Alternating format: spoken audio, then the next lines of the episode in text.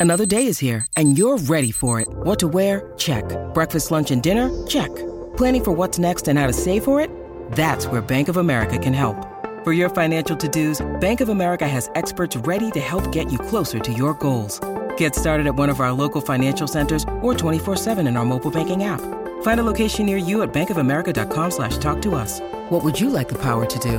Mobile banking requires downloading the app and is only available for select devices. Message and data rates may apply. Bank of America and a member FDIC. When you need mealtime inspiration, it's worth shopping Kroger, where you'll find over 30,000 mouthwatering choices that excite your inner foodie. And no matter what tasty choice you make, you'll enjoy our everyday low prices, plus extra ways to save, like digital coupons worth over $600 each week. You can also save up to $1 off per gallon at the pump with fuel points. More savings and more inspiring flavors make shopping Kroger worth it every time. Kroger, fresh for everyone. Fuel restrictions apply.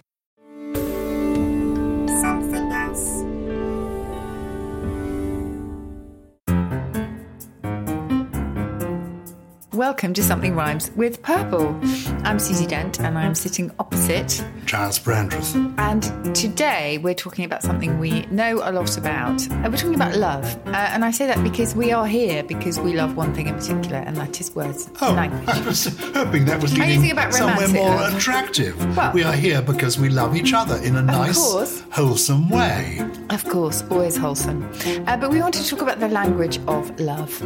Uh, I find the podcast format, it's, it sort of tempts you to be very confessional, don't you think? And you end up saying things that you think, oh my gosh, you know, have I just told hundreds of thousands of people this? Not hundreds of thousands, not yet.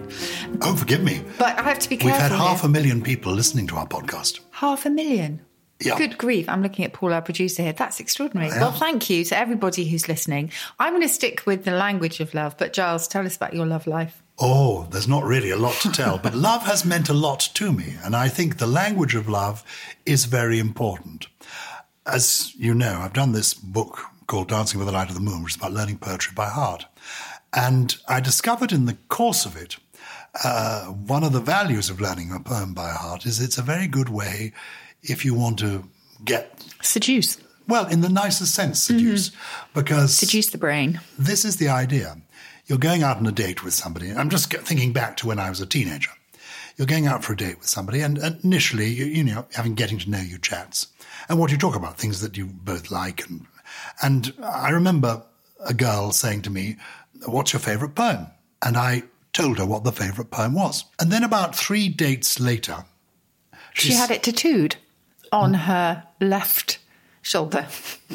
No. No. Oh. better than that, in a way, better than that. Uh, She said, Oh, you remember that poem? She said, Well, I've got a present for you. And sitting in the Kardomah coffee shop in Oxford, she leant forward and recited the poem Oh, to how me. lovely. She had learnt the poem by heart. And it suddenly occurred to me that is a wonderfully it's a wonderful gift to give people. Mm, to, is. Mm. to give them something that they love. And through poetry, there is a, a kind of well, there is the language of love. Really, what I'm trying to say is that words do matter when it comes to love.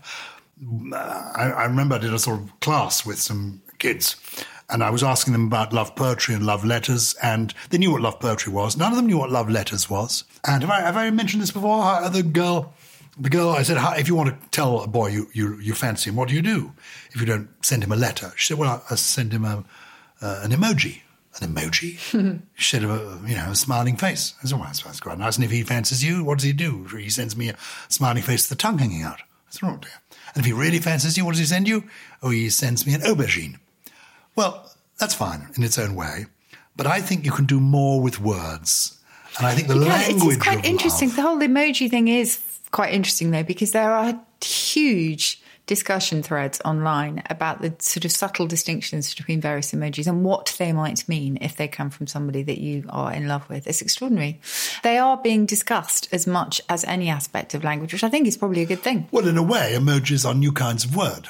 They are, it's a new, it's a, it's a pictogram. It's a way of looking at words, but with a, with a picture. Mm. But I think the essence of what we're saying is that fundamental to love, and of course, we're talking initially about are we? What is love at the beginning of the story? Is it desire? What What is it? What are the It's early fascinating days? there's no synonym for love, and yet it encapsulates so many different things. There's no exact equivalent, a word that means ah. pretty much the same thing. What And age were you when you first fell in love? well, probably about 13, ah, maybe. Yeah, I was younger than that. Okay. I think, I suppose, I first fell in love, and we can talk about love and in love, where the expression falling yes, in love because I fell from. in love with the, you know, with my pet dog in a different way, much much earlier than that. But if you're talking about romantic love, I think Yes, because in a sense, you didn't. I don't know that you fell in love with your pet dog. I think you loved your pet dog. No, I did actually fall in love with it as a puppy, but it's Ah. totally different. And that's what I mean is the language of love is amazingly limited, really. When does the idea of falling in love come about? Does Shakespeare use it? Yes, that's a really good question, actually. As have opposed in the OED. Um, loving. falling had many uses. So, for example, women fell pregnant Yeah. in the olden days as though it was some sort of sin. I don't like Um, that sort of, you know, falling for- pregnant. yeah, People I still use the phrase falling pregnant. Do they? So let's have a look and see what. This is me typing on the laptop um, in the OED. Okay. No, it goes back to Old English. So the Anglo Saxons were talking about becoming enamoured, passionately attached to, uh, by expressing it as being taken, caught, or falling in love. Well, I think I was probably about 10 when I started falling in love. Mm-hmm. And I would fall in love on a regular basis uh, with a wide range of objects of desire.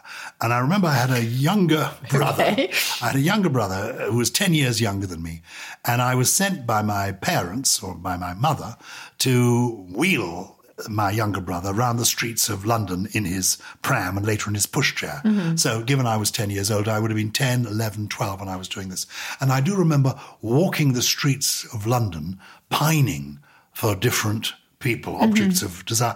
What is interesting is I can no longer remember what the objects of desire, who they were. But I do remember the idea of falling in love.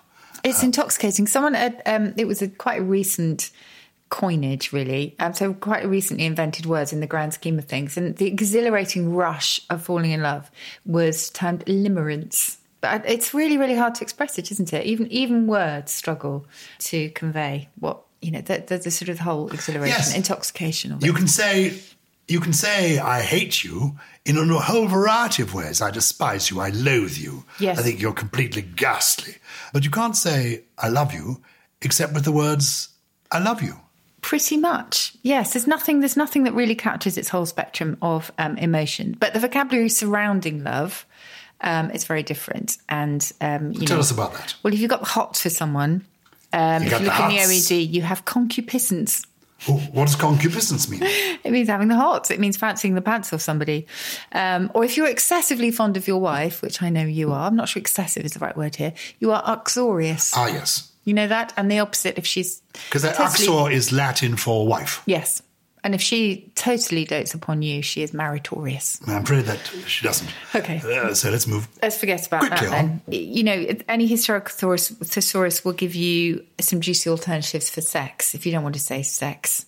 Um, you can call it hot cockles, or at least you could in the 1500s, doing the service of Venus in the 1600s, or this is my absolute favourite, 1800s, you would be enjoying some fand- fandango de pokum. Ah, we love that. which is great.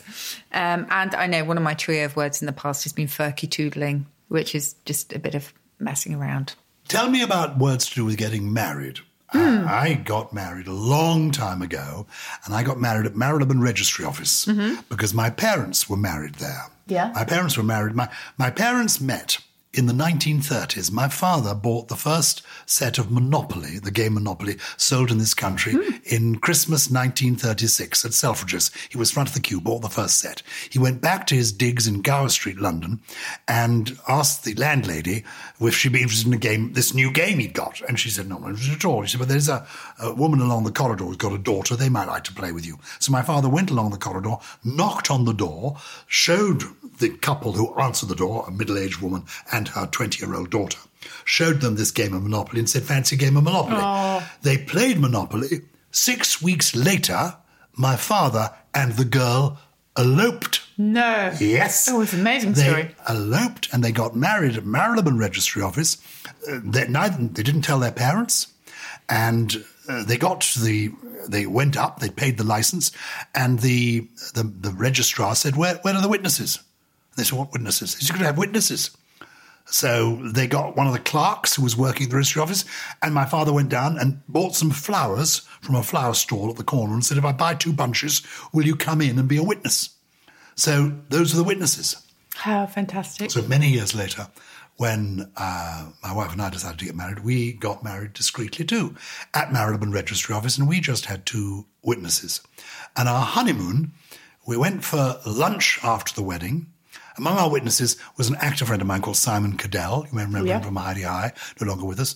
And it was very exciting because at the lunch, we went to a wonderful restaurant called the Empress. At the next table was an actor called John Le Mesurier, or John Le from Dad's Army. Wonderful actor. So we thought that was rather exciting. And then Simon drove us to Heathrow Airport, and we went for our honeymoon to Rome for the weekend. Oh, beautiful Roman holiday. Which was, exactly. But what, this is all leading up to Okay. honeymoon. Why was it called a Yes. honeymoon? Well, first of all, I'm just going to have a scribble from Paul, our producer, sitting opposite me, saying, "Why is it called eloping?" Ah. And it simply comes from um, the German entlaufen, which is to Oh. run away, steal away like a thief. like a thief. And I suppose we were running away like thieves because we didn't tell, funnily enough, um, our parents that we were getting married for several years, not until our first children were due. So it was three, four, even five years after we got married that we told our parents that we were married. This may seem completely immaterial to a modern young audience, but I have to tell you, 45, 50 years ago, it was considered quite shocking. People- Absolutely. if you lived with your girlfriend or boyfriend, you were still living in sin. that was the phrase. I mean, literally, the phrase was Or over the brush. Yeah. Oh, oh, There's another know- one. Didn't know about over the about brush. over the brush? What's that? It means that you aren't married, that you're just sort of uh, living with someone. So it's a kind of northern expression, and no one knows where it comes from. Possibly from the idea that when people couldn't afford a proper marriage, they would, um, you know, still carry the the groom would still carry the bride in inverted commas over their threshold, and that would be. Perhaps covered in straw. That was the idea. I mean, it, no one quite knows where the tradition comes from or came from, but Well, over the brush. Let's get to these wedding terms. Yes, honeymoon, you asked me about. Honeymoon sounds lovely, doesn't it? Um, honey, sweet, the moon. Lune de miel romantic, lune de miel. But actually, the original allusion was a fairly sarcastic or at least pessimistic one because it refers to sweet love that wanes as steadily as the moon. Oh. Not great. Oh, you mean it all goes wrong? It all, well, it all just fades away. So the honeymoon really means it's the end. Yes, and actually, when you think about it, the vocabulary is all slightly pessimistic. So we talk about being um, sort of hitched, getting hitched, getting yoked, um, holy wedlock. I mean, the lock bit doesn't sound very good. So the kind of potential for cynicism is is um, everywhere. If you want to, there was a lovely term for getting married back in well, we're talking about four centuries ago now, which was joining giblets. Oh, good grief. It sounds like Fandango de Pokum. Oh, We're joining They're actually meant to get married. So that's a sort of euphemism for getting married when you feel a bit awkward about saying, What's happening in your life? Well, I'm joining giblets. I think it's quite sweet, really. And um, any best man or woman looking for the sort of justification, I suppose, of a mother in law joke might enjoy the fact that matrimony goes back to the Latin for mother, mater. So, oh, matrimony. yes. So in the state of holy matrimony, does that mean you're going to become a mother? Possibly, or that are It's you. a gateway to marriage. Yeah, or that it's also that matter is also behind matrix and the sort of the, you know the, the matter of life really matter comes from matter that the whole substance of life. So mothers get a look in absolutely everywhere, which is quite right. I find myself quite often at Gatwick Airport, quite often there early in the morning, and I find what is so exhausting is I'm trying to have breakfast when out of Wetherspoons are emerging at break of day people dressed as brides and grooms, um, men often either dressed as clowns or wearing bridal coiffure, and they are off to sunny climes for a stag party, a hen party. It's gone wild. In my day, a wedding well, it was a simple thing. We had a wedding breakfast because literally you went out to church, you got married, you came home, you had breakfast. It was breakfast. Now the wedding is a whole day event and preceding the wedding is a trip. Why do we call these stag parties? Why do they call these hen do's? Um, well, hens, a bit like birds, um, it's been applied to women in general since the 1500s. Oh, it's a female. So a cock fact, is the male and a hen is the female. Exactly. So they're female birds. Yeah, and stag also, like various other, you mentioned cock as well, have been used to mean a male of any species. So stag party was exclusively male party. Have you ever And been they've on a hen for hundreds of years.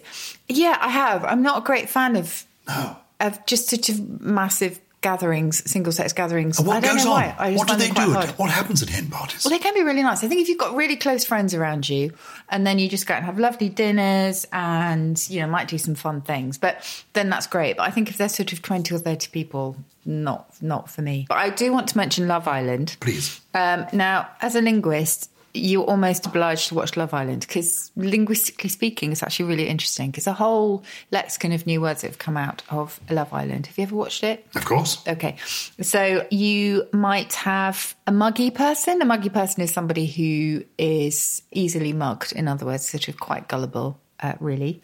If you're melt, you're a bit soppy in a dorkish kind of way. If you're prangy, you're a bit anxious. Um, And how do these words come into being? Is somebody off. inventing these words, or they? I mean, how do they spring into life? I think sometimes I get the feeling now that in um, uh, in the most recent programs there's this almost kind of deliberate planting of words to see if they kind of take off. But I don't know. I think it's just one person's perhaps homegrown word that they then use and it sort of takes off. My favourite recently was the ick factor, which is that overwhelming feeling of revulsion that you suddenly get. Oh, the towards- ick factor. The icky. I like to think of them as an icky, uh, the recipient of your ick. So yeah. So I like. I, but you know, that's that's a fairly good reason to watch Love Island.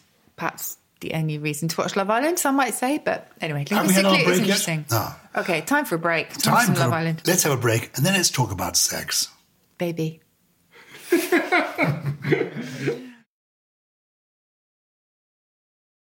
Do you ever wonder how celebrities order food? Like, is Sarah Paulson a Diet Coke or a regular Coke girlie? Some peasant coke? No. Or how does Sofia Vergara order a pizza? No, no, no tomatoes. I cannot eat tomatoes. Tomatoes? Yes. Are you cool with mushrooms? Not really. If these are the details you need, and I know you do, I have the podcast for you. I'm Jesse Tyler Ferguson, and on my podcast, Dinners on Me, I take some notable friends of mine out to dinners in Los Angeles and New York City.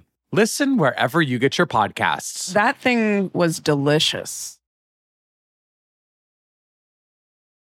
We're back, and I thought we talked about sex on a program before, but we haven't. In Charles's Dreams, we have done a whole podcast on sex. Well, I- I, I had to tell him we haven't. We're going to do many programs on sex over the coming months and years, but we are talking today really about love. And love necessarily doesn't necessarily need to lead to sex. But if we're talking about being in love and forming relationships and seduction, sex does seem to play a part Are of you it. okay? Your voice almost went there. No, no, well, it's both the emotion of the subject and the fact that I may have asthma. Uh, I, I, Not a good combination. Sorry, carry on. Shakespeare, of course, used a euphemism for the, the act of sex, and he talked about making the beast with two backs. Where does a bit of rumpy pumpy come from? A bit of rumpy pumpy. Oh yes, rumpy pumpy. Well, I think it's just rhyming reduplication of rump and pumping. I think that's the idea. That's it. What about this? Making whoopee, Uh, making whoopee, yes, as in having sex? yes. This is an American expression, I think. Baking the potato. Shall we go bake the potato? Oh god, definitely wouldn't turn me on that one. Okay. Fancy the four-legged. I don't I get it out. I, That was your asthma. I don't. Ah, saying I don't think I can get it out. That's bad enough. Let me try and get the line out. Susie, yeah, do you fancy the four-legged foxtrot? oh dear.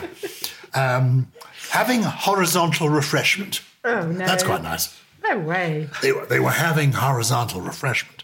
What about That's horrible. I haven't, I haven't heard a single one yet. That's Wait for this. These are all legitimate ones. I've not made these up. I wouldn't. I couldn't. Hiding the sausage. ah, dearie me. Uh, ex- ah, this is quite nice. Extreme flirting. Yeah. Do you think we could Do you do know some that extreme- Sphallolalia is flirting that goes absolutely nowhere. Salolalia? Sphallo, Sphallolalia. Why is that? Uh, I've no idea. Just this Flirting, flirting, that leads really nowhere. leads to nothing. What was the word for people? I remember. I do know it's Greek, sorry. Uh, What did you people used to do this. I remember. You know, I was a friend of the great television chef Fanny Cradock. Yes. Fanny Cradock to Bad younger joke coming up. No, no, no bad joke at all. Okay. Younger people who don't know what I mean, I always describe Fanny Cradock really. She was a television chef, pioneering So television rude, wasn't chef. she? She was very rude to people, No. but in a jokey way. Towards the end of her career, there was an unfortunate broadcast with Esther Rantzen where she was a she put a downer on somebody who'd cooked something Oh. that they hoped was very nice. She was actually a lovely person. Okay. Big hearted, but she was a strong personality. She was really, in a way, a curious cross between Mary Berry and Jeremy Clarkson. Anyway, Fanny Cradock introduced me to the word. It's going to come to me now for what people used to do before before they got married when they couldn't have sex. Because in the olden days, before contraception became, before the advent of the pill in the 1960s, if you had sex with somebody, Susie's having a little bit of a uh, meltdown here, so I will go on talking. If I'm talking, listener, it's not because she's left the room, it's because she cannot speak, because she's having respiratory problems on the other side of the table. Before people could have sex when they were boyfriend, girlfriend, they, and because it was risky to do so apart from anything else, it was considered sinful, but it was also risky because you might conceive. Yeah. They used to do this thing called something like dumpling. Anyway, what it amounted to was you got into bed. Listener, we were just staring at Charles. You got into bed, and it was before we had duvets. You had sheets, you had blankets, you had an eiderdown. And one party got under the sheets. You cuddled. Okay. But there were sheets. You spooned. You, sheets and blankets Yeah. were in between you. Yeah. And also Shaking of the sheets was a 16th century dance, but that was then applied to as I a like euphemism that. for sex. That's a bit like jingling jangling, which is another one. Oh, let's have some correspondence. Who's been in touch this week? Lots of people. Yes. A lot of people are going to get in touch after this week, that's for sure. Hi, says Hugh Griffiths. Very much enjoy the podcast. Listen as I commute to work in Perth. Whether this is, oh no, Western Australia, he says, not Scotland. I think you will find the cloth at the end of hotel beds is because guests don't take their shoes off. Do you remember a few weeks ago I was banging on, having a rant about not only the ridiculous number of pillows that there are on beds Yes. in hotels, Yes. but also these ludicrous bits, strips of cloth at the end of the bed. Yes. And what we are they called? Do we? And someone provided us with the word. No. Oh. Somebody hasn't provided us with the word, Okay. but they have provided us with the reason that, that hotels have those cloths. It is because guests often don't take their shoes off. Oh. And it's easier to clean a multicolored cloth than a white sheet or duvet. So that's the reason at the end of your bed there's that little strip of cloth. We still need to find the the name, the term for that strip of cloth, don't we? Well, we do have the answer to what it's called as well. Peter Jones. He's not a shop, not a dragon, not an actor. Although I'd entertain the idea of recording the next edition of the Galactic Hitchhiker's Guide, that's Peter Jones. He has come up with the answer. He says, Dear Susie and Gyles, in your podcast on sleep related words, you were looking for answers about the sash at the foot of a hotel bird bed. It is called a bed scarf, a bed scarf, or a partial coverlet. Oh, coverlet. There you okay. are. That's what it is. That is quite good.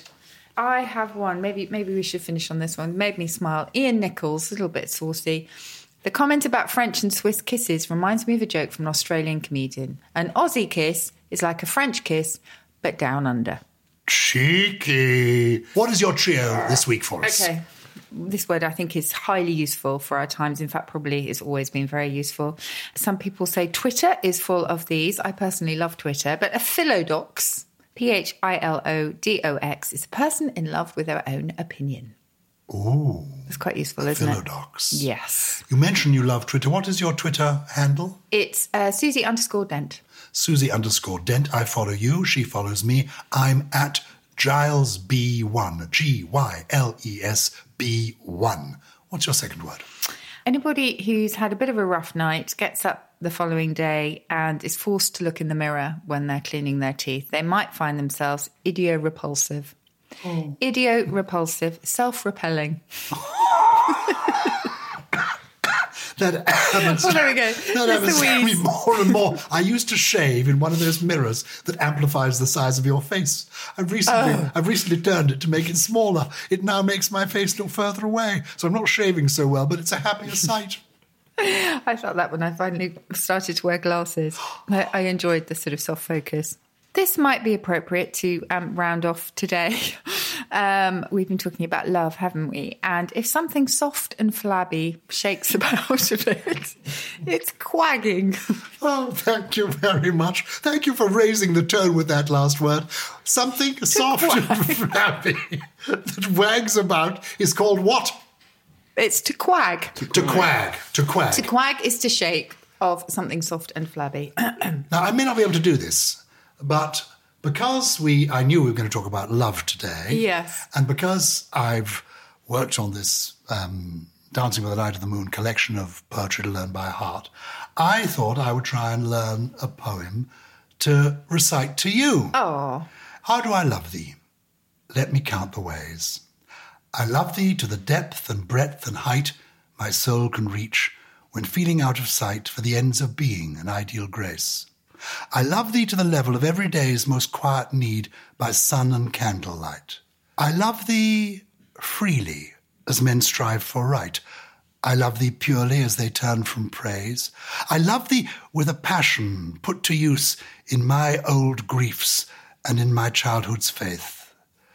I love thee with the love I seem to lose with my lost saints. I love thee with the breath, smiles, tears of all my life. And if God choose, I shall but love thee better after death. beautiful. Good. Utterly beautiful. And that's the first time I've recited it out loud. Amazing. So that was for you, Susie Dent. a little love poem by Elizabeth Barrett Browning. Ah. Her story was a great love story. And what's interesting is when she published the poem, it's a sonnet, it was called Poems from the Portuguese. And she pretended that they were translations from sonnets written in Portuguese. they were her own. But they were her own. And she did that because she thought people wouldn't necessarily take her seriously. Anyway, so though we've given you a lot of nonsense today, at least we've ended up with a, a proper piece of that love was poetry. beautiful. Good. Thank you. That's our lot, isn't it? So It is our lot. If you enjoyed the podcast today, why not uh, review us? Uh, or rate us to help spread the word. If you've got a question you'd like to ask, uh, whether you just want to get in touch, you of course email us at purple at somethingelse.com. Something Rhymes with Purple is a Something Else production produced by Paul Smith with additional production from Steve Ackerman, Lawrence Bassett, and someone called Gully! So sorry, Gully.